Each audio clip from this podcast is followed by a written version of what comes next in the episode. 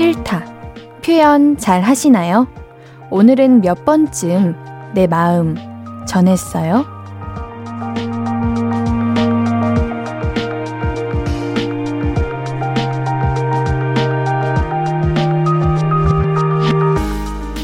꼭 말을 해야 하나?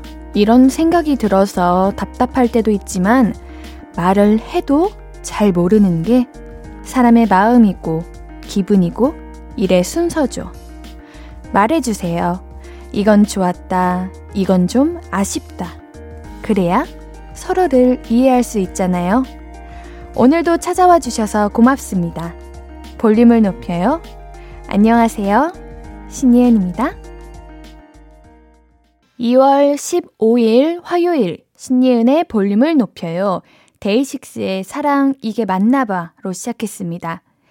내 마음이나 기분을 정확히 표현하는 건 너무 어려운 일인 것 같아요. 사실 나도 내 마음을 모를 때가 많고 혹은 상대의 기분이 상하지 않을까 눈치가 보일 때도 많고요. 그래도 내 상황, 내 마음을 전하려고 노력은 필요해요. 그래야 서로를 좀 더 알 수 있고 이해할 수 있잖아요. 그래서 말인데요. 제가 우리 볼륨 가족들을 정말 많이 아낍니다. 늘 항상 고맙고요. 늘 감사해요. 오늘도 수고 많았어요. 우리 오늘도 이런저런 이야기들 많이 나눠봐요. 신예은의 볼륨을 높여요. 함께하는 방법 알려드릴게요. 문자 #8910은 단문 50원, 장문 100원 들고요. 인터넷 콩, 마이게이는 무료로 참여하실 수 있습니다. 볼륨을 높여요 홈페이지도 항상 열려 있어요. 자, 그러면 광고 듣고 와서 이야기 좀 더 나눌까요? I could be red, or I could be yellow, I could be blue, or I could be purple, I could be green or pink or black or white, I could be every color you like. 신예은의 볼륨을 높여요.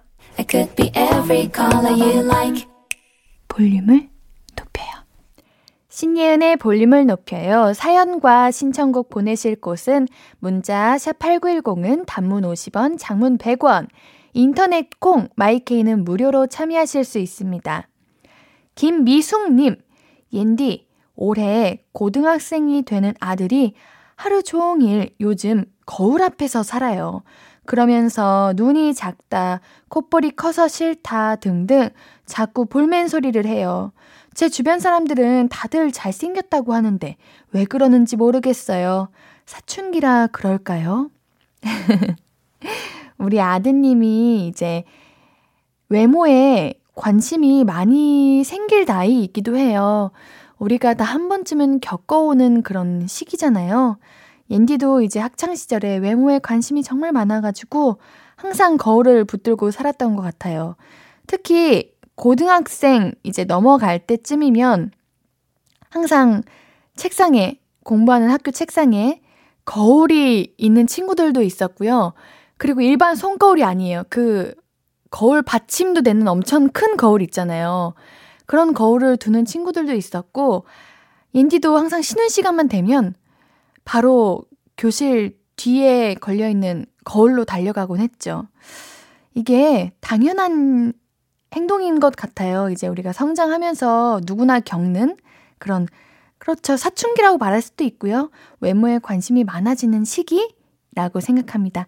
혹은 좋아하는 사람이 생겼거나 하는 생각이 들기도 하네요. 우리 김미숙님께는 효소 세안제 보내드립니다. 하늘 아래서님, 오랜만에 때밀었네요. 진짜 몸무게가 준 것 같아요. 개운행. 헉, 어머, 목욕 후에는 바나나 우유, 삶은 달걀, 식혜 이런 거 먹어야 되는데 헉, 옛날에는 막 찜질방 가고 목욕탕 가고 이러는 게 참 재밌기도 하고 자주 갔었고 어릴 때는 그랬었는데 어느 순간부터 안 가더라고요. 그리고 요즘 시국인지라 또 못 가는 것도 있고요. 와, 엄청 개운할 것 같아요. 물론 우리가 항상 샤워하고 항상 씻지만 이렇게 막 때밀고 제대로 한번 딱 목욕을 한다 하는 생각을 하면은 그렇게 시원할 수가 없어요. 근데 정말 때를 밀면 살이 빠질까요? 그러면 내 몸에 있는 때 이제 각질 무게가 0.5kg 정도 됐던 건가? 그렇게라도 빠질 수 있으면 참 좋겠네요. 그럼 정말 열심히 매일매일 때를 밀 텐데 말이죠. 우리 하늘 아래서님 바나나 우유 보내드릴게요. 목욕 후에는 바나나 드셔야죠. 바나나 우유 보내드리도록 하겠습니다. 우리 아이유의 라일락 듣고 오도록 하겠습니다. KBS 쿨 FM 신예은의 볼륨을 높여요. 보내주신 사연들 만나볼게요. 6118님, 옌디 딸아이 방에 귀신 나올 것 같아서 그냥 잔소리 안 하고 깨끗이 치워줬거든요. 근데 우리 딸 하는 말이 엄마 귀신의 방 들어오려면 입장료 내야지 하네요. 이 철부지라 어쩔까요? 우리 따님이 보기에도 내 방이 귀신 나올 것처럼 너무 지저분하다라고 느꼈나 봅니다. 그래도 잔소리 안 하시고 깨끗하게 치워주시는 정말 천사 어머님이시네요. 저였으면은, 이거를, 도대체, 이거 돼지우리야 뭐야? 매번 이렇게 치워도 어지럽히고 또 어지럽히고, 이렇게 엄청 화냈을 것 같아요. 근데 잔소리 안 하시고 깨끗하게 치워주시는 어머님 정말 천사이십니다. 우리 따님, 이거 귀신의 방인 거. 본인도 아시면 조금은 정리정돈이 필요하지 않을까요?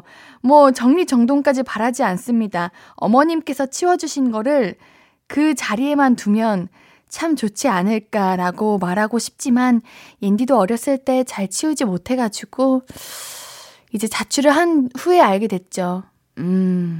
어려운 일이군.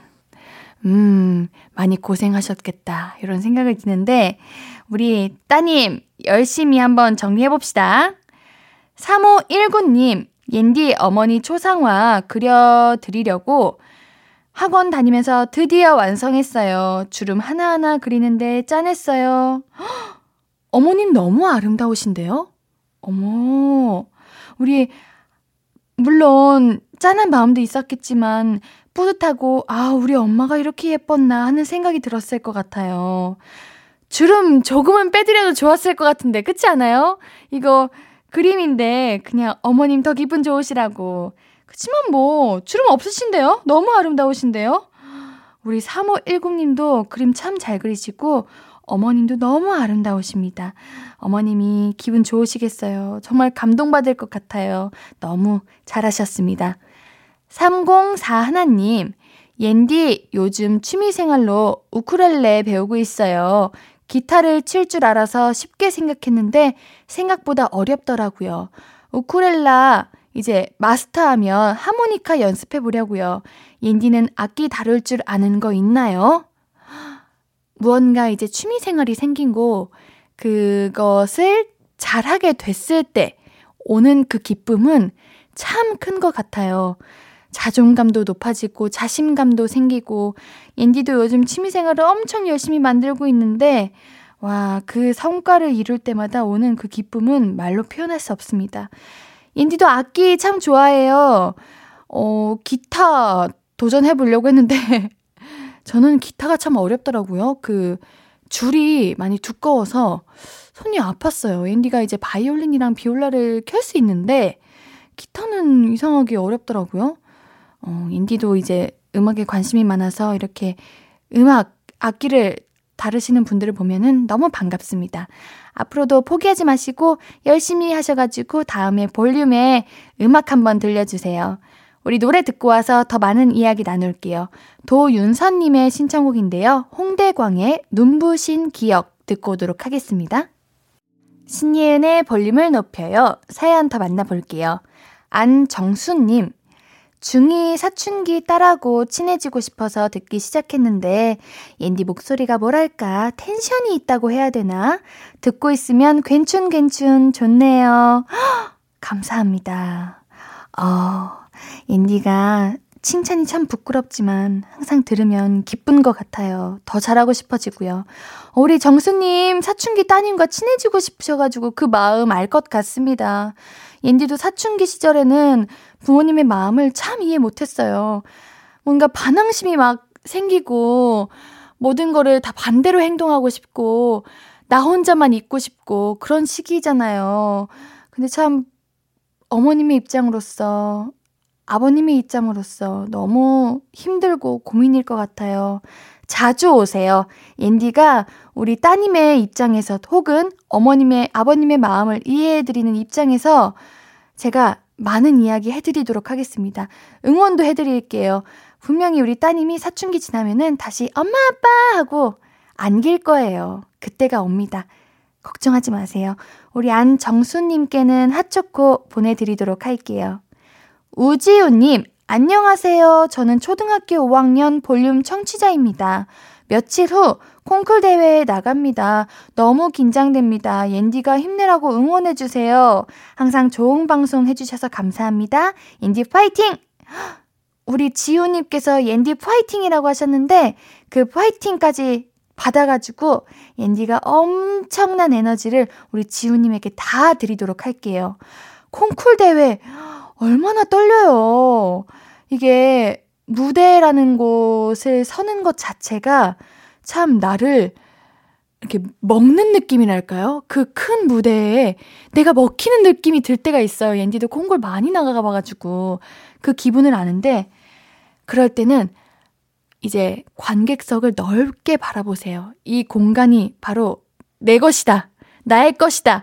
생각하시고 여유 있게 물론 참 어려운 일이지만 우리 지우님이라면 하실 수 있을 거예요. 너무 긴장하지 마시고 몸 잘 푸시고 어떤 콩쿨인지 알 수는 없지만 우리 잘 보시고 오시도록 옌디가 힘내라고 정말 온 기운을 담아 응원해 드리도록 하겠습니다. 우리 지우님 화이팅 하세요. 2138님 9살 조카랑 공원에서 자전거를 타다가 누가 더 빨리 달리나 내기를 했는데 조카가 넘어져서 다리에 깁스를 하게 됐어요. 제가 그냥 져주면 되는 걸 내기에 목숨을 걸었던 제가 너무 밉네요. 조카에게 사죄의 의미로 맛있는 거 사주려고요. 어머 이런 승부욕. 아, 승부욕이 저도 많아서 무슨 마음으로 그러셨는지 이해는 합니다만 그래요. 우리 2138님 이제 마음으로 느끼셨으면 다행입니다. 아, 그냥 져줄 걸 이 마음 이제라도 아셔서 다행입니다. 아니, 왜 달리셨어요? 우리 9살이시면 조카분이 너무 어린데 조심해야 됩니다. 또 우리 요즘 겨울이라서 이제 날이 점점 따뜻해지잖아요. 그러면서 눈이 녹고 있어요. 조심하셔야 돼요. 뭐 제가 말하지 않아도 우리 2138님 알고 계시죠? 지금 그 자책의 마음으로 속상한 마음으로 보내셨을 텐데 옌디가 그래도 오구오구 해드릴게요. 정말 그러고 싶어서 그러신 거 아니잖아요. 우리 조카분도 얼른 나으시길 바랄게요. 우리 노래 듣고 올게요. 근데 2138님 노래로 상처 드리는 거 아니에요? 우리 4077님의 신청곡입니다. 네, 어쩔 수 없이 어쩌다 보니 이렇게 됐네요. 크러쉬의 나빠 듣고 올게요.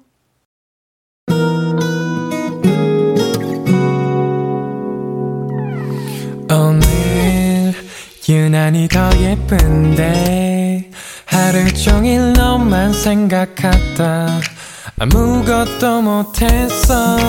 Falling 온 맘에 네가 내려서 자꾸 웃음이 번져 나와 시도 때도 없이 Falling 내 눈에 네가 내려서 가끔 눈물이 새어 나와 조금 낯선 설레임에 행복해.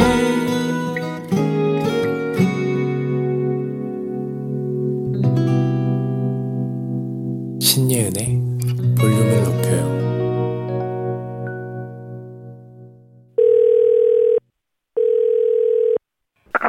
나야, 예은이.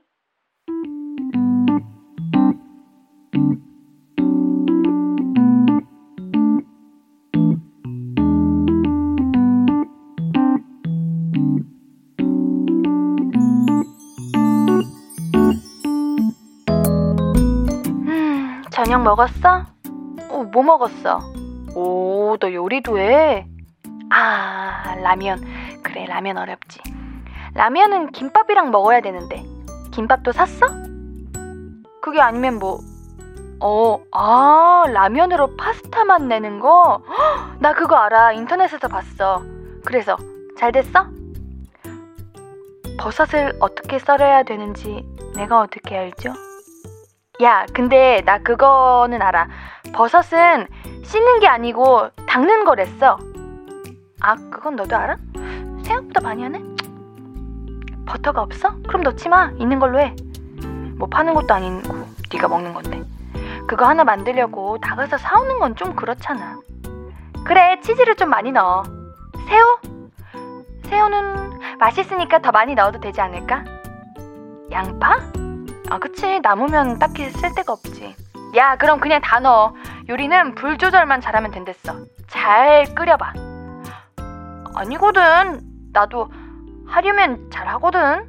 내가 요리를 안 해서 그렇지 하면 잘한다고. 내가 그래 계란 후라이를 얼마나 예쁘게 잘하는데.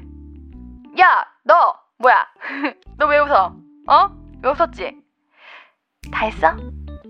근데 나한테 왜 물어봤어? 너도 나랑 똑같은 생각으로 다 때려 넣었는데 망했어? 아, 근데 그게 그렇게 되나? 난 이해가 안 되네. 맛있는 거 더하기 맛있는 거는 짱 맛있는 거 아닌가? 재료가 다 맛있는 건데 왜 그렇지? 그래. 야, 우리는 사 먹자. 사실 그게 더 싸. 그니까. 그래서 먹었어? 맛이 어때? 야, 너 음식 남기면 벌 받는 거 알지? 먹어야지. 당연하지. 그럼 내가 먹는 거 아니니까 이렇게 말하는 거지. 다 먹어. 나야 예은이에 이어서 듣고 오신 곡은 이진아의 배불러였습니다. 우리 볼륨 가족들은 요리 잘하시나요? 옌디는 요리를 잘 할 예정이에요. 요리가 그 순서랑 양이 되게 중요하다고 그러더라고요. 요리 이제 잘하시는 분들 보면 동시에 막 이거저거 막 하시잖아요. 뚝딱뚝딱. 신기해요. 신기하단 말이죠. 후루룩 이렇게 막 쉽게 막 만든 것 같은데 그게 아니야. 엄청 어려운 거였어요. 그리고 다 맛있어. 근데 뭐든 그런 거겠죠. 계속하다 보면은 몸에 익어서 후루룩 잘하게 되겠죠. 오늘 좀 서툴렀어도 그렇게 배워가는 거라고 생각해봐요. 요리든 일이든 인간관계든 다음엔 좀 더 잘할 수 있을 거예요. 0558님, 제가 요리를 잘 못하는 편인데 저녁에 끓인 계란국이 기가 막히게 잘 됐네요. 라디오에서 퍼지는 예은 씨의 하이톤 들으면서 맛있게 먹고 있어요. 이런 게 바로 작은 성취감이겠죠. 옌디가 하이톤인가요? 옌디 하이톤이에요? 처음 듣는 말이에요. 하이톤이에요? 사실 이제 라디오 하니까 로우는 아니긴 하죠.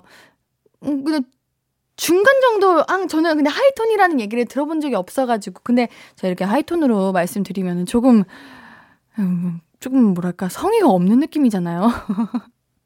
그래가지고 이렇게 좀 하이로 높여서 하는 건데, 아, 이게 하이톤으로 들리시는구나. 계란국! 아, 계란국 참 맛있습니다. 그 김치볶음밥 할 때 김치볶음밥을 하고 계란국으로 같이 먹으면 정말 맛있어요. 저희 어머님이 자주 해주시는데 계란국이 따뜻하게 먹으면 이 추운 날 얼마나 맛있을까요? 뭔가 저도 그렇고 이제 자신이 없는 부분에서 내가 잘 해냈을 때 그 뿌듯함은 말로 표현할 수가 없어요. 맛있게 드셨다니 참 옌디도 기쁘네요. 우리 0558님, 다음에도 계란국 또 성공하셔가지고 또 맛있게 드세요. 우리 노래 한 곡 듣고 와서 이야기 계속 나눌게요. 백예린의 산책. 신예은의 볼륨을 높여요. 여러분이 보내주시는 사연 더 만나볼게요. 9574님, 직장 후배랑 출장 나갔는데요. 후배가 방지턱을 계속 세게 넘더라고요. 그래서 허리도 아프고 힘든데 저에게 감정이 있는 것 같았어요. 이거 어떻게 풀어야 할까요? 감정이 있다고 하기에는 운전하시는 후배분도 방직턱 그렇게 세게 넘으시면 힘드실 텐데? 이거는 본인이 희생하면서까지 그렇게 남을 괴롭히고 싶지는 않을 거예요. 그냥 초보 운전이신가? 왜 근데 방지턱 브레이크를 안 밟으시나? 저속으로 안 하시나? 어쩜 좋지? 이걸 어떻게 해야 되나? 이거는 9574님이 이야기하셔도 괜찮을 것 같은데, 이거 방지턱 이렇게 세게 가시면은 차 상태도 안 좋고 운전하시는 분도 당연히 아프실 거고요. 멀미도 나고요. 허리도 우리 9574님 허리도 아프실 거고, 이거 소화도 잘 안 되고, 이거 안 좋은데. 이거는 이야기해도 됩니다. 이거는 악감정으로 하신 게 정말 아닌 것 같아요.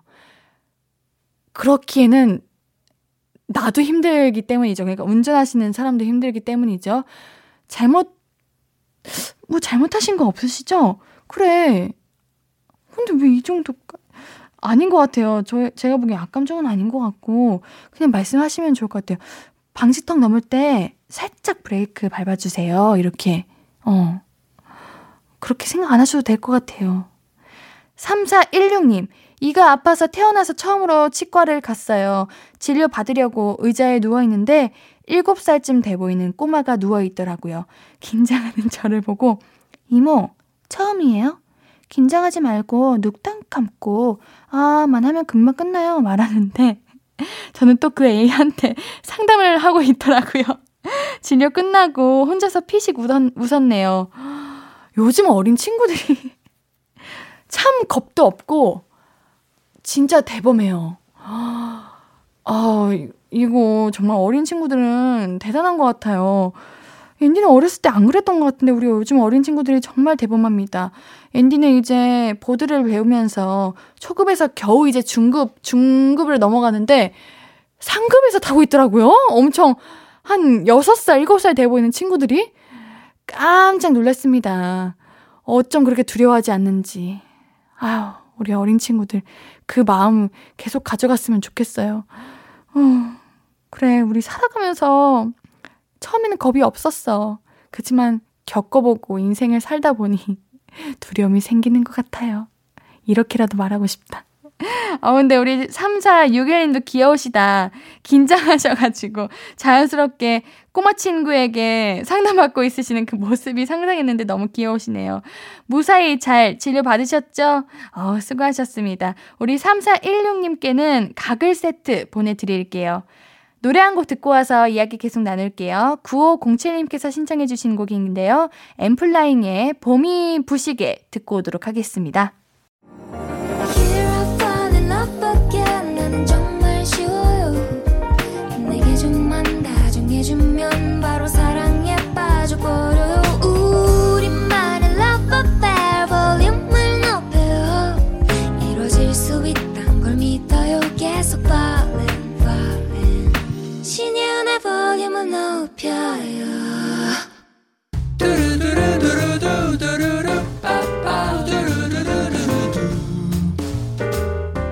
듣고 싶은 말이 있어요?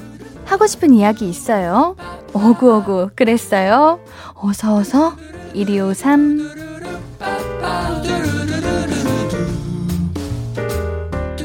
(2892님) 집 보수 공사한다고 이번 주 내내 새벽에 일어났더니 결국 입가가 터져서 다 찢어졌어요. 흥, 아파서 밥 먹으려고 입 벌리기도 힘들어요. 앤디가 어구어구 해주세요.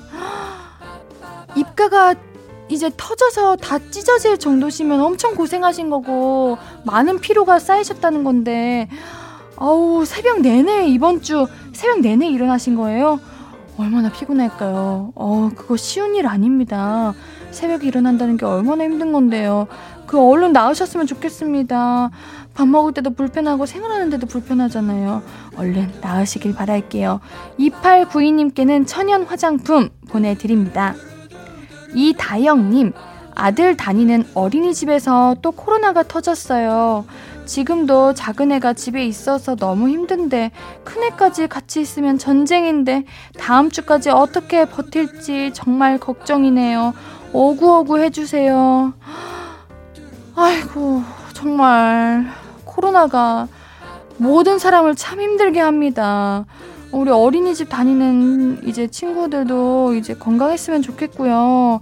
우리 육아하시는 부모님들 강제로 이제 어린이집 다니는 친구들이 있을 때 방학인데 강제로 계약하시는 거잖아요. 이거 코로나가 정말 못됐어요. 얼마나 힘드실까요? 그래도 우리 아이들이 엄마의 마음을 잘 알 거예요. 그랬으면 좋겠네요. 옌디가 어구어구 해드릴게요. 이다영님께는 치킨 선물로 드릴게요. K122514709님 남편이 장거리 화물트럭 운전을 시작했어요. 새 아이들과 영상통화를 했는데 초췌한 남편 얼굴을 보니 어찌나 속상하던지 쏟아지는 잠과 사투를 벌이면서 가장으로 최선을 다하는 우리 남편 오구오구 해주세요. 인디도 항상 운전을 하면서 이제 화물트럭 운전하시는 기사님들 뵈면 너무 마음이 뭔가 응원하게 될 때도 있고 아 진짜 힘드시겠다는 생각이 들 때도 있어요. 또 장거리 화물트럭 운전하시는 분들은 제 시간 안에 그 물건을 배달해야 된다는 그런 뭐랄까 업무 그런 거기 때문에 제대로 쉬지도 못하시잖아요. 그래서 저도 엔디도 걱정이 많이 되고 그랬었는데 그래도 정말 최선을 다하시는 그 모습이 정말 멋지시고 대단하십니다. 자랑스러우십니다. 건강하시고요. 언제나 안전운전 하시길 바랄게요. K122514709님께는 외식 상품권 보내드립니다. 가족분들과 좋은 시간 보내세요.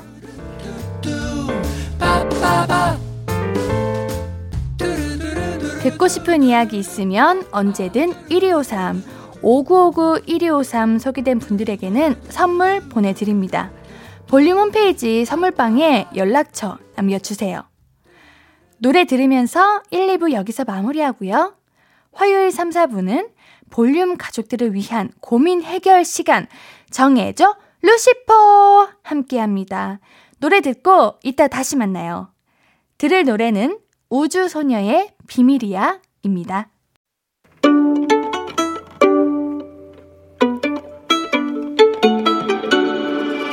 하루 종일 기다린 너에게 들려줄 거야. 바람아 너의 볼륨을 높여줘. 언제나 들을 수 있게. 시간아 오늘 밤에 스며들어 점점 더. 신예은의 볼륨을 높여요. 신예은의 볼륨을 높여요. 3부 시작했습니다. 볼륨 가족들에게 드릴 선물 소개해드릴게요.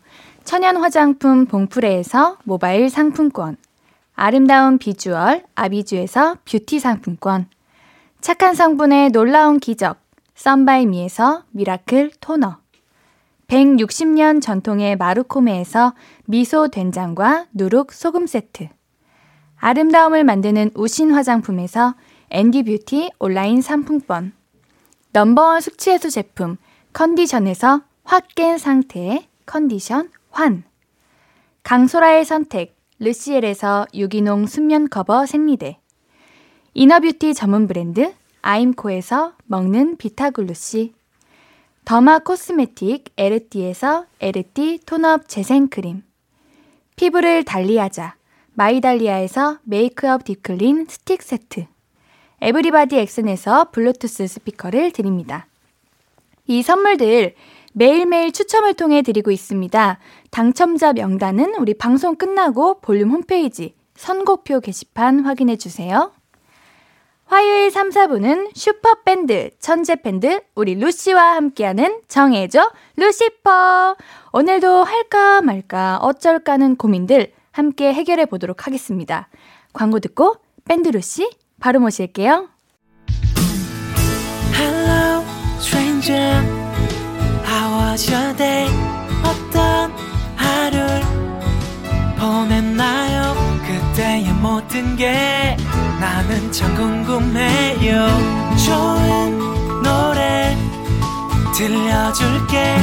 어떤 얘기 나눠볼까? 이리 와 앉아요. 볼륨을 높여봐요. 적은 하루의 끝 그냥 편하게 볼륨업. 신예은의 볼륨을 높여요.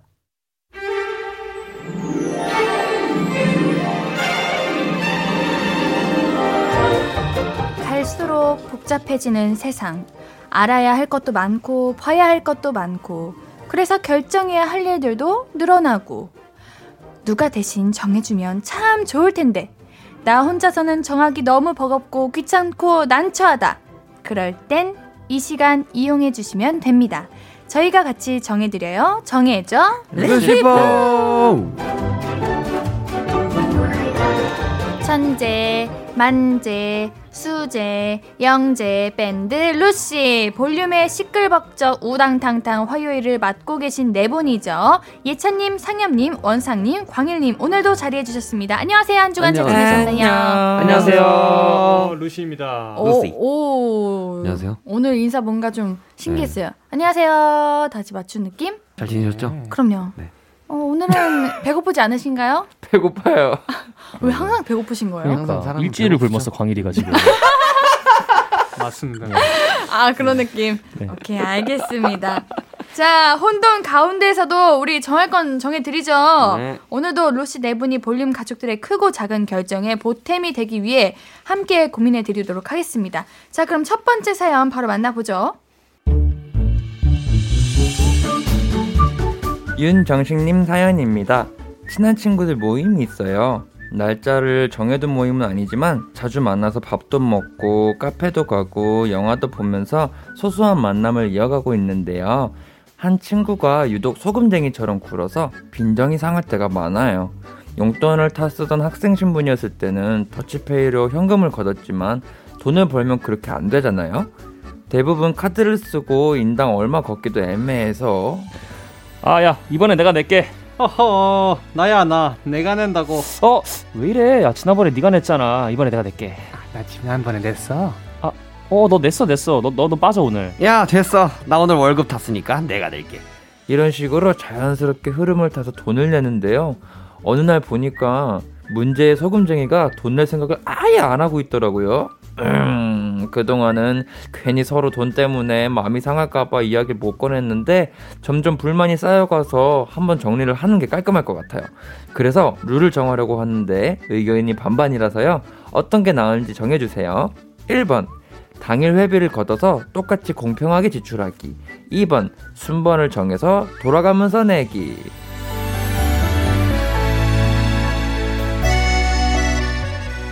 이 소금쟁이 친구가 일을 하고 있는 게 맞죠? 그러지 않을까요? 그렇지 않을까요? 근데 소금쟁이가 뭐예요? 그러니까 짠돌이. 그런 느낌? 사연에서 그 누가 소금쟁이라는 건 거죠? 제가 지금 여기 없어요 지금 소금쟁이는. 이 멘트 중에 없는 거예요? 멘트 중에 없어요. 없어. 나머지 한 분이 소금쟁이니까 말도 안 아예 안 내려고 아예 생각도 안 하고 있었다고 해서 이제 고민이 한마디도 내지 않는 거지. 그런 것 같아요. 1번이 좋지 않을까요? 회비를 걷어서 공평하게 지출하는 게 이게 저희끼리도 이제 밥 먹을 때 보면은 치우는 건 가위가위보 하거든요. 근데 이거는 이제 누가 랜덤이 돼도 상관이 없는데 돈적인 거는 공평하게 해야 되는 게 좀 맞는 것 같아요. 맞아. 저는 돈 문제는 확실하게 해야 된다고 생각해요. 어떤 거든. 뭐 아무튼 아니, 가위가위보 해도 되고요. 뭐 편하시다 맞아요. 하시면. 광일 씨는? 저 같은 경우에도 이제 회비를 걷어가지고 이제 같이 놀 거면은 뭐 밥만 먹을 수는 없으니까 또 카페도 내야 되고 하니까 한 사람만 사는 것보다는 다 같이 돈을 내서 하는 게 좋을 것 같다고 생각합니다. 한 달에 한 달 회비를 모아가지고 아니면 뭐 이런 거지. 오늘 만나면은 당일 얘들아 우리 오늘 놀 거니까 2만 원씩 걷자 해가지고 차라리 그게 낫죠. 왜냐면은 그게 회비를 막 그렇게 뭔가 주기적으로 걷게 되면은 부담이 될 수 있을 것 같아요. 그러니까 즐거운 모임이 아닌 느낌이 될 것 같아요. 그래서 이제 있어요. 당일 회비를 걷어서 똑같이 공평하게 내는 게 그쵸. 저는 맞다고 생각합니다. 아니면 말씀하세요. 아니요. 먼저 말씀하세요. 오케이. 아니면은 그 보통 요즘 이렇게 많이 하시지 않나? 그냥 제일 돈이 많은 분이 한 번에 다 긁고 카톡방에 이제 뿌리는 거지. 얼마씩 보내라 계좌로. 맞아. 그렇게 하기도 하죠. 왜냐면 돈이 많은 분이 해야 이제 또 애매한 100원짜리 단위들은 또 이제 그분이 감수를 하시고 뭐 이렇게 딱 떨어지게 있고, 받는 그죠. 게. 근데 그것도 맨날 하면은 100원, 200원이 모여서 스트레스 받지 않아요? 그러니까 돈이 많은 분이 해야죠. 근데 없다고 하면은 아무튼 돈이 제일 많은 사람이 해서 한 번에 결제한 다음에 그렇게 해도 되고 맞아요. 아예 놀기 전에 당일에 얼마 나올 거 예상해가지고 나눠서 얼마씩 걷고. 그리고 요즘은 카톡에 네. 아, 카톡 그렇게 말하고 싶었어요. 네. 오늘도 그 더치페이 기능이 있어요. 맞아. 네, 맞아. 그래서 아, 진짜요? 그걸로 오늘 얼마를 지출했는지를 한 다음에 나누기 몇 해서 사람들한테 이제 돈을 받을 수 있게끔 시스템이 되어 있거든요. 맞아. 그 시스템 한번 이용해 보시는 것도. 저 무슨 홍보대사인가요? 저번 주부터 죄송.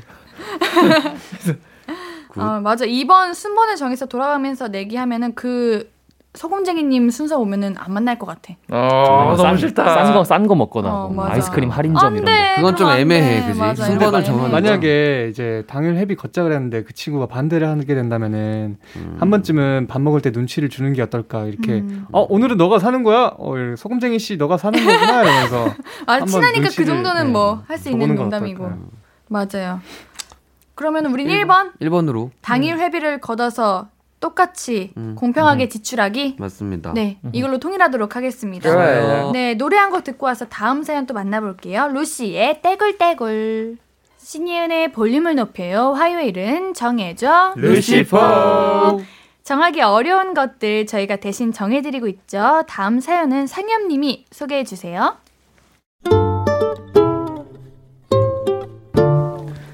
현일화님 사연입니다. 저희는 주말부부입니다. 아내는 주말부부는 복권 당첨이라며 친구들이 자길 부러워한다는데 남자에게도 과연 그러느냐? 그건 상상에 맡길게요. 오늘 제가 여기 온 건 다름이 아니라 주말부부라 얼굴도 자주 못 보는 아내의 생일이 곧 다가옵니다. 저는 깜짝 서프라이즈를 준비하고 있는데 아내가 이런 폭탄 선언을 했습니다. 굳이 내 생일에 집에 안 와도 돼. 주말에 올 건데 뭐하러 생일까지 왔다 갔다 시간 버리고 차비 버려. 그럼 선물은? 그건 챙겨줘야지. 아니, 그래도 좀 서운한데 난 챙겨주고 싶어. 자기가 없는 게 도와주는 거야. 자기 오면 정신없어. 아, 나름 준비한 게 있는데 서운하더라고요. 뭐 아무튼 그렇게 서프라이즈는 물 건너갔어도 선물은 하나 해주려고 하는데 말이죠. 고가의 백, 그러니까 가방을 선물할까? 아니면 늘 그렇듯 아내가 가장 좋아하는 현금으로 줄까? 이게 고민입니다. 아내가 펄펄 뛰든 말든 눈 딱 감고 예쁜 백 하나 안겨주고 싶은데 선물을 받고도 펄펄 뛸 아내를 생각하면 좀 무섭기도 하고 저는 어쩌면 좋을지 정해주세요. 와, 이런 남편 만나고 싶다. 와, 서운해. 그니까 아내는 나를 보고 싶지 않은 거야. 과몰입하셨어요? 아, 네. 나라도 서운할 것 같아. 왜 주말부부 아내님 완전 행복해하시는 것 같아. 어떡해? 난 계속 같이 주말부부라는 게 그런 거잖아요. 그죠? 주말에만 이제 만나는 거잖아요. 신기하다. 진짜 신기하다. 왜요? 어떤 게? 전 처음 들어봐요. 아, 그래요? 네, 한 번도 이런 걸 몰랐어요. 이제 일터가 이제 멀리 떨어져 계시는 분들이 이런 주말 부부를 많이 하시죠. 주말에만 이제 만나는. 와, 신기하다. 아, 근데 남편분 너무 좋으신데? 그러게요. 어떻게든 해드리려고 하는 거잖아. 그치? 그 일화님께서 남편분이신 거잖아요. 네네네. 그렇겠죠. 상처받지 마세요. 정말 최고의 남편이시네요. 선물을 우선은 저희가 골라야 되는 게 백이냐 아니면 현찰이냐 이런 근데 거죠. 근데 펄펄 뛰든 눈 말든이 펄펄 뛴다는 게 기뻐서 펄펄 뛴다는 거야. 이게 뭐야 이런. 그치. 하지 말라니까 뭐 이런 걸 했어. 이게 지금 얼마짜리야 이럴 거예요. 그럼 난 현금. 그죠. 왜냐면 그래도 너무 주고 싶어서 줬는데 그렇게 별로 안 좋아하면은. 그리고 또 취향이 있을 수도 있기 때문에. 그리고 그 받는 사람이 정말 읽어보면 아내가 가장 좋아하는 현금이라고 돼 있는 거 보면 현금을 진짜 좋아하시나 봐요. 맞아요. 백 그죠? 가격만큼 현금을 드리면 되죠. 현금을 드리고 어차피 서프라이즈를 준비하셨다고 하니까 그 서프라이즈가 또 괜찮지 않을까. 서프라이즈 하지 말라고 하시잖아. 약간 드리는 그 현금에서 조금 떼가지고 그걸로 선물을 하나 조그마한 거 사서 또 드리면 서프라이즈가 되지 않을까. 왜냐면 이게 지금 주말 부부를 하고 있는 것도 그렇고 아내분 성향도 지금 딱 잘은 모르겠지만 이거를 보았을 때는 그렇게 뭔가 감성적인 것보다 좀 더 이성적이고 좀 수학적인 느낌이 강해서 내가 느끼기에는 그래서 선물까지 현금으로 해버리면 그 너무 딱딱하지 않을까 하는 느낌이 난 좀 있어. 일리는 있네요. 또. 그래서 예찬이 형 방법이 난 좀 괜찮은 것 같아. 이것도 좀 개인 차이일 것 같은데 저였으면 상엽이었으면 저는 이럴 거거든요. 그럼 올해 생일은 그러니까 뭐 주말이 예를 들면 뭐 13일이에요. 올해는 뭐 우리 뭐 예를 들면 아내분 이름이 일화면 올해 생일 일화 생일은 이제 13일이다 뭐 이렇게 좀 이틀 있게 그냥. 맞아, 뭔가 아내님이 크게 그런 거에 연연하지 않는 것 같아. 막 상처받거나 내 생일을 이렇게 놓치다니 이런 거 안 하시는 것 같아. 주말이 생일인 걸로 하자 이래서 뭐 서프라이즈도 하시고 주말에 그냥 해버려도 되고 진짜로 현금을 또 그냥 안 드리고 뭐 이렇게 뭐 막 뭐 이런 거 있잖아요. 뽑으면 계속 나오는 거나 꽃다발 같은데 막 현금 이렇게 만들어주고. 나쁘지 않네. 맞아, 괜찮다 그런 거. 아니면 그 화장실에다가 휴지 이렇게 달려있잖아요. 다 두루마리. 네. 이 지폐를 이렇게 다 해놓는 거예요. 화장실에서 연병을 보려고 딱 앉았는데 돈이 막 나오는 거야. 근데 정작 휴지는 없어. 괜찮다. 아, 큰일 보고 있는데. 휴지는 없고. 예. 우리 곧 생일이신 분이 상현님이죠. 맞아요. 생일이지. 예, 예. 상현님이었으면 언제 어떻게 이 중에 뭐 선물 받고 싶으실 것 같아요? 선물 받고 싶은 거요? 네, 만약 고가의 백, 예. 현찰이죠. 현찰 두루마리 휴지 현찰? 아니 그냥 뭐 현찰이요. 예. 그냥 돈이면 뭐 어떤 예. 모양새든. 장난이고 먼저 선물 뭐 그렇게 딱히 바라지 않아가지고. 제가 근데 약간 이분 아내분 성향이랑 비슷한 것 같기도 해요. 생각해보면. 그래요? 그러면 더더욱. 고르기 쉽겠네요. 예. 그래서 현찰로 하는데 대신 정성이 좀 가미되어 있는 현찰. 쉽지 않네요.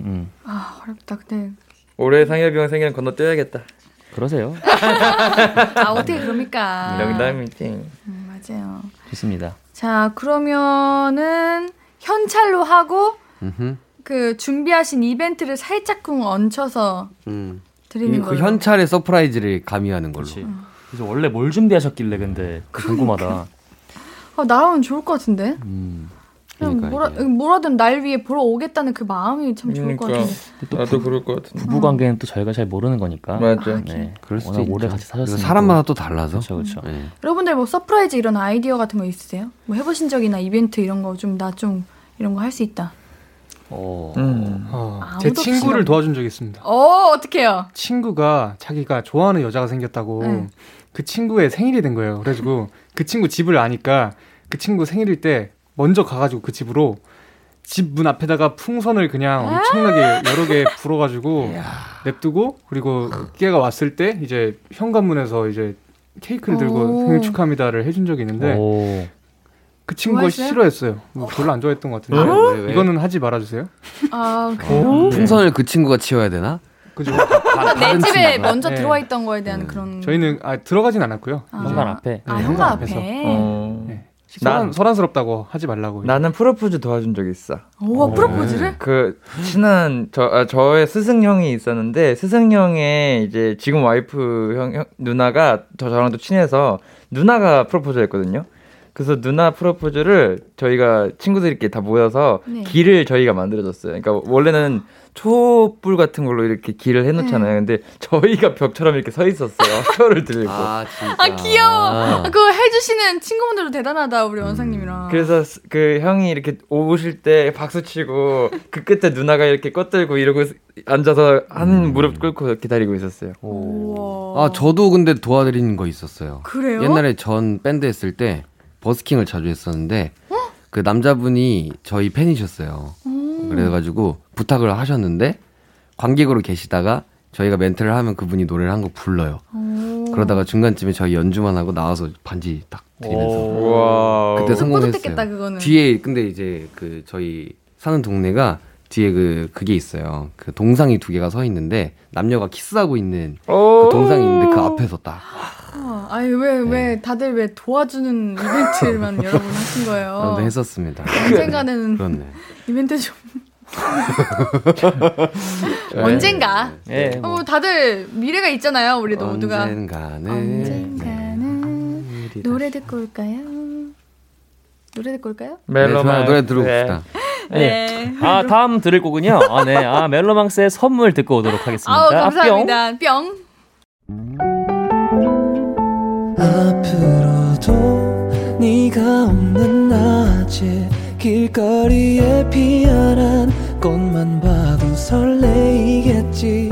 지금의 난 네가 있는 밤에 그나큰 기쁨이 시간을 아주 천천히 가게 하나봐. 언제나 이제야 어제보다 더 커진 나를 알고서 너에게 말을 해. 신예은의 볼륨을 높여요. 신예은의 볼륨을 높여요. 화요일은 정해줘 루시포 결정이 필요한 사연들 만나보고 있습니다. 다음 사연은 예찬님이 소개해주세요.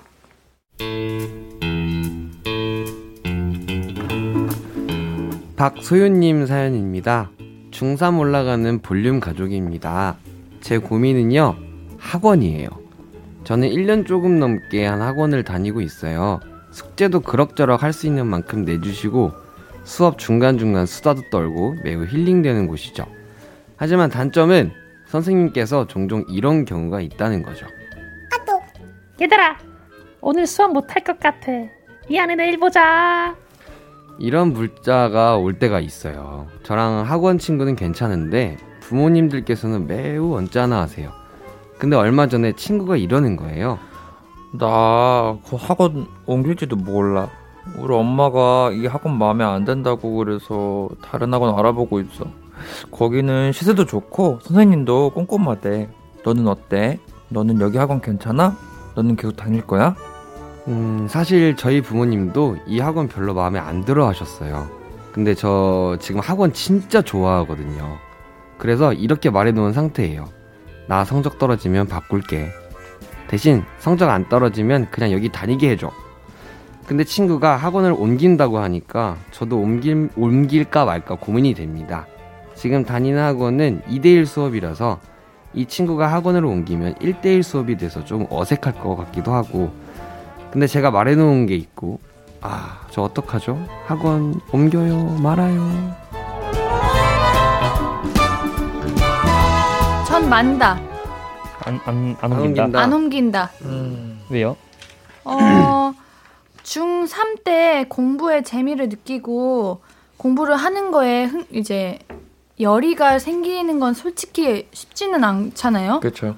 놀고 싶은 나이인데 이 소연님 사연 읽어보니까 이 학원에 대한 애정도 있고 뭐랄까 덕분에 매우 힐링이 되는 곳이죠라고 말하는 거 보면 학원을 그렇게 말할 수 있는 진짜 사람은 몇 없어요. 그렇죠. 그 말은 비록 선생님이 자주 수업을 이제 빼시지만 그래도 선생님이 그만큼 잘하시는 분이라는 생각이 들어서 그건 저도 똑같은 생각인데 네네. 아 근데 이제 만약에 친구가 없어지게 되면은 네. 이전에 이 작성자 사연자님께서 알고 계신 그러니까 지내오던 그 학원 생활은 사실 끝인 거거든요. 그 분위기가 그쵸? 사라지니까 그렇죠. 그렇게 되면은 자기가 생각했던 거랑 너무 분위기가 많이 달라지면은 오히려 그 실망감과 아쉬움에 공부가 더 안 될 수도 있지 않을까요? 그럼 일단 저는 옮기지 말고 다녀보다가 아 역시 내가 이 친구를 좋아했던 이유는 선생님과 학원이 아니라 친구 때문이었어 싶어지면은 그때 그쵸. 그만둬도 되는 거 아닌가요? 그렇죠. 무슨 고3도 아니고 맞아. 그냥 중3인데 맞아요. 좋은 것 같아요. 우리 이 친구에게는 큰 걱정일 거야. 고민일 거고. 그치. 근데 일단은 다니세요. 일단 뭐 친구가 옮긴다고 나도 하고 옮기는 건 아닌 것 같고 그리고 부모님께서 언제나 하시는 것도 이해는 가지만 그래도 학원을 다니면서 이 학원이 진짜 좋거든요 라고 말할 수 있는 학원은 몇 없을 거라고 생각하거든요. 학원을 좋아하는 건 진짜 처음 듣는다. 맞아. 그거는 진짜 학원이 좋다는 거 아닌가? 저는 어릴 적 학원 생각하면은 네. 막 너무 막 소름이 돋아요. 너무 싫어서. 아 맞아. 저도 뭔지 알아요. 맞아. 학원 특유의 냄새도 있어요. 그것도 그렇고. 좋은 냄새. 그러니까 뭐랄까 학원의 그 분위기 냄새 알아요? 맞아요. 여긴 학원이다 이게 느껴지는. 여러분들은 어디 학원 다니셨어요? 피아노 학원. 수영 학원. 오, 그래도 예전 쪽으로. 그거는 정말 좋았겠다. 둘 다 안 갔어요, 잘. 왜요? 학원이 싫어서요. 아, 그래 이런 공부가 아닌 뭔가 예. 음악하고 운동하는 학원도 가기 싫은데 이렇게 예. 공부 학원을 좋아하시는 거면 좋은 거지. 그러니까 신기하다. 학원을 좋아하네. 광일이도 있어? 저요? 저도 있죠. 어떤 게 있죠? 저는 태권도 학원에. 태권도가 학원인가 본데? 그쵸, 태권도 학원이죠. 학원. 도장. 띠가 무슨 띠? 저는 이제 검은 띠. 땄는데, 진짜? 네. 검은 띠가 높은 거예요? 검은 띠가 높은 건가? 검은 띠가 제일 높은 거지. 그래. 네. 그 색깔 여러 개 돼 있는 건데. 얼마 전에 품띠. 광일이가 태권도 배우고 싶은데 생각만 하고 있다고 뭐 그러잖아요. 다시 배우고 싶은데 네, 다시 한번 해보려고 하다가 생각만 하고 있어요. 저도 태권도 최근에 배웠었는데. 진짜요? 뭐를 되게 많이 하시네요. 다들 그러니까 어디서 뭘 많이 하네. 흰띠요. 아 흰띠? 흰띠가 제일 낮은 거야? 네. 흰띠가 근데 원래 이제 잘해요 흰띠들이. 그럼요. 열정 가장 많이. 열정이 넘쳐가지고. 가득하죠. 전 머리띠. 나가세요. 전 뿔띠요. 재밌었다. 근데. 아니 우리 루시 분들이 이런 거 어디서 배우고 오는 거예요? 저희 학원 다녀요. 학원. 아 이런 학원 다니셨구나. 네네네. 저 뿌띠는 생각도 못했어요. 그렇죠, 그렇죠. 좋았다. 그러니까. 네네. 우리 무슨 얘기야? 근데 저는 소띠예요. 소띠. 죄송해요. 너무 늦었죠. 네. 아 근데 학원 아직 늦게 다녔구나. 딱 마침 필터로 잘했어. 알겠어요. 좋았어, 좋았다. 나 무슨 말을 했는지 까먹었네. 나도 까먹었어. 죄송합니다. 저도 근데 중학생 때 학원을 다녔던 게 되게 좋은 기억으로 남아 있어서 친구랑 같이 막 손바닥 맞고 막 이랬거든요. 다니면서. 좋은 기억이라고 하셨어요. 막 몰래 나가서 라면 먹고 막 들어오다 걸려가지고. 맞아, 재밌지. 그런 약간 뭐 요즘은 뭐 안 맞긴 하겠지만 맞아요, 그런 기억들이 또 중요하니까. 나 너무 많이 맞았어. 맞아, 그때 그랬지. 맞아. 자, 우리 그러면은 학원을 일단 옮기지 말자. 말고. 다녀보다가 친구가 그립다 싶으면은 그때 학원 옮긴다. 대신 성적은 꼭 유지를 하던지. 네, 그래요. 공부 열심히 해야지. 그래도 혼자 다니면 좀 쓸쓸하겠다. 맞아. 그래도 열심히 공부 화이팅 하시길 바라겠습니다. 화이팅. 우리는 노래 듣고 다음 고민도 만나볼게요. 볼빨간 사춘기 백현의 나비와 고양이 듣고 올게요. 화요일은 정해줘 루시퍼. 선택에 필요한 사연들 홈페이지에 남겨주셔도 좋고요. 문자 샵8910 단문 50원 장문 100원 무료인 인터넷콩 마이케이로 보내주셔도 좋아요. 이번에는 좀 짧은 사연들 바로바로 저희가 정해보도록 하겠습니다. 자, 저부터 읽어볼게요. 네. 문미영님. 스마트 스토어 입점하려고 하는데요. 한번 정하면 바꾸기 어려워서 너무 고민이 됩니다. 일단 작고 귀여운 소품들을 팔 예정인데요. 그래서 다람쥐를 떠올렸거든요. 1번 다람쥐의 일상, 2번 도토리의 일상. 진짜 웃기네. 어느 게 나을까요? 혹시 다른 추천 이름이 있다면 그것도 환영입니다. 이거 어떠세요? 상엽이의 일상. 너무 좋아요. 헬스용품을 팔 것 같은 느낌이었는데. 떼굴떼굴 어때요? 그거 좋네요. 떼굴떼굴. 뭔가 도토리 다람쥐 떠올리셨다고 하니까. 떼굴떼굴 일상. 아니면은 이게 근데 가능한 건가? 일본에 그 도톤보리라는 지역이 있어요. 있지. 되게 그런 편집샵이랑 팬시샵이 많은데 알아. 도토리에서 도토온보리 이렇게 해가지고 약간 도토온보리. 이거 쫙 하면은 딱 멋있게 되지 않을까요? 뭐예요 이게? 뭐예요? 도토만 오시오? 도토만 위도시오 뭐라고요? 패스. 오케이. 탈락. 오케이. 다음 거 없나요? 근데 뭔가 저는 2번 그냥 도토리의 일상 하면 좋을 것 같아요. 도토리가 더 귀여워요. 다람쥐는 뭔가 우리 원사님. 아니 나는 이 미영님의 이 순수함이 너무 좋아서 너무 귀엽죠. 네, 그 자체로서 이쁜 것 같아요. 맞아. 도토리의 일상. 도토리가 귀여운 것 같다. 네, 도토리가 귀엽습니다. 도토리로 하는 걸로 합시다. 도토리. 네, 상엽님 읽어주세요. 김수연님. TV를 보다가 어느 날 팍 소리와 함께 화면이 하얗게 뜨더라고요. 고치려고 보니 새거 사는 가격이나 별 차이가 없더라고요. 그래서 고민이 생겼습니다. TV! 새로 살까요? 아님 이걸 기회로 없앨까요? 없애자니 뭔가 좀 아쉽고 사자니 지금이 기회인데 싶고. 루시퍼가 정해주세요. 뭐야, 사자니 지금이 기회인데 싶으면 사세요. 저 사는 거 추천. 요즘 텔레비전 TV로 이제 여러 가지 OTT 다 볼 수 있는 거 아세요? 맞아요. 그죠. 그래. 네, 확실히 다 볼 수 있더라고요. 그렇죠. 나도 TV. 처음에는 나는 TV 원래 잘 안 보니까 TV 필요 없겠다 생각을 했었는데 막상 있는 집 가니까 엄청 편하겠더라. 그러니까요. 그래. 그리고 이거 할인 기간이라고 해야 되나? 그거 잘 체크해서 사세요. 그래야 또 훨씬 반값에 살 수 있어요. 아니면 중고로 사고. 네. 제가 중고를 좀 좋아해가지고. 제 친구가 참 알뜰해요. 그러게요.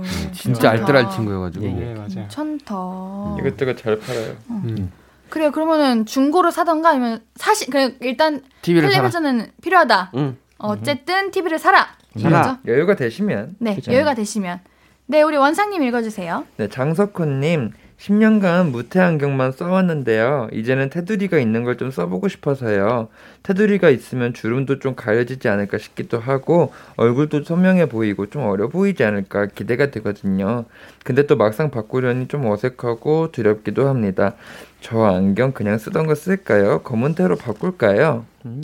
이거는 저희 아버지가 안경을 바꿨어요, 최근에. 이게 어떻게 된 거냐면, 우리 아버지가 20-30년 정도를 검은 뿔테를 끼셨는데, 어느 날 이제 제 방송을 보시다가 엄마한테 그랬대요. 나도 원상이처럼 무태 안경 동그란 걸로 한번 써보고 싶다고 때를 썼대요. 그래서 그렇게 해서 어느 날 아빠가 나타났는데 저는 적응이 너무 안 되는 거예요. 뭔가 아빠의 그 카리스마 있는 느낌이 확 사라지고 동글동글한 귀여운 아저씨가 돼서 나타나니까 아빠는 마음에 들어 했는데 저는 개인적으로 좀 익숙하지 않았었거든요. 맞아요. 이거 안경은 직접 써보고 어울리지 않으면 안 쓰는 게 나아요. 맞아요. 그렇죠. 근데 한 가지 조언 드릴 수 있는 거는 이제 테두리가 있는 검은색 테는 사람이 살짝 강해 보일 수 있고 테가 없는 거는 사람이 좀 순둥순둥해 보이는 것 같아요. 맞아. 최근에 또 안경을 바꾼 사람이 저희 상엽이 형이 있거든요. 아, 그렇죠. 지금 쓰고 계신 거예요? 이건 이제 제가 선물을 받아가지고. 잘 어울려요. 아, 네. 저는 개인적으로 도전하는 걸 좋아해서 좀 금방 질려해가지고 여러 가지 써보는 것도 또 뭐 괜찮을 것 같다는 생각도 듭니다. 상엽이 형 같은 경우에는 테가 없다가 테가 있는 걸로 바꾼 거거든요. 근데 보면은 좀 저번보다 조금 더 사람이 선명해 보이잖아요. 좀 똑똑해 보여요, 더. 네, 그죠. 감사합니다. Smart. 네. Yes, I am. Yeah. 아, yeah, it's me. 오케이. 나이스.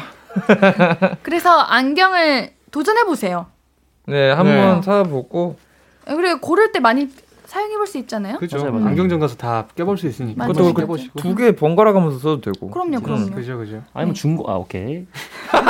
안경을 사자. 네, 알겠죠, 그냥 한 얘기입니다. 아, 중고가랑 똑같을 것 같은데 뭐. 그냥 한 얘기입니다. 그래요. 네, 좋습니다. 오늘 정해철 루시퍼 벌써 마무리할 시간이에요. 끝입니다. 그래요? 네, 수고하셨어요, 여러분. 네. 날로 실력이 느시는 것 같아요. 날로. 차가운 바람 나가. 나나나나나. 오. 저희 노래 얼마 좋아하는데요. 제가 좋아한다고 얘기했잖아요. 오마이갓. Thank you so much. 네, 알겠습니다. 오늘도 함께 고민해주신 루시분들 너무너무 고맙습니다. 우리 감사합니다. 다음 주에도 잘해보도록 해요. 그거예요. 다음 주에 만나요. 안녕. 우리는 포맨의 이불킥 노래 한 곡 듣고 오늘의 순서 마무리할게요. 아무것도 아닌 게 내겐 어려워. 누가 내게 말해주면 좋겠어. 울고 싶을 땐 울어버리고 웃고 싶지 않으면 웃지 말라고. 밤하늘에서 날 보며 빛나는 내 얘기를 다 아는 별 하나 잘하고 있는 거라고 매일 내게 말해줘. 신예은의 볼륨을 높여요.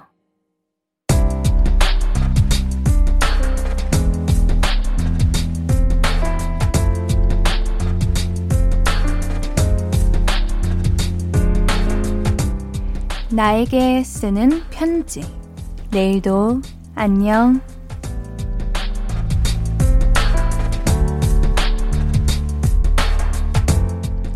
정혜야, 며칠 전에 출근한 남편한테서 전화가 왔잖아. 손이 다쳐서 지금 병원에 가고 있다고. 그 순간 정말 심장이 쿵하고 멎어버리는 것 같더라. 놀라서 부랴부랴 병원에 갔는데 그제야 그런 생각이 드는 거야. 아, 남편이 정말 소중한 존재였구나.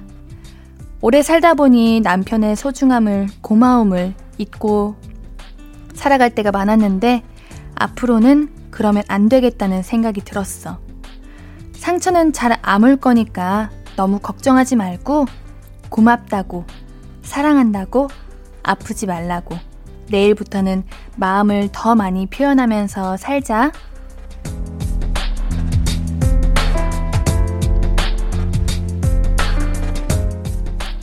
내일도 안녕. 이정혜님의 사연이었습니다. 큰 부상이 아니어서 다행이에요. 우리 앞으로는 고맙다고 사랑한다고 아프지 말라고 표현 더 많이 하는 행복한 부부가 되셨으면 좋겠습니다. 정혜님께는 선물 보내드릴게요. 선고표 게시판 확인해주세요. 오늘 끝곡은 김나영의 솔직하게 말해서나 입니다. 신예은의 볼륨을 높여요. 오늘도 함께해 주셔서 너무 고맙고요. 우리 볼륨 가족들, 내일도 보고 싶을 거예요.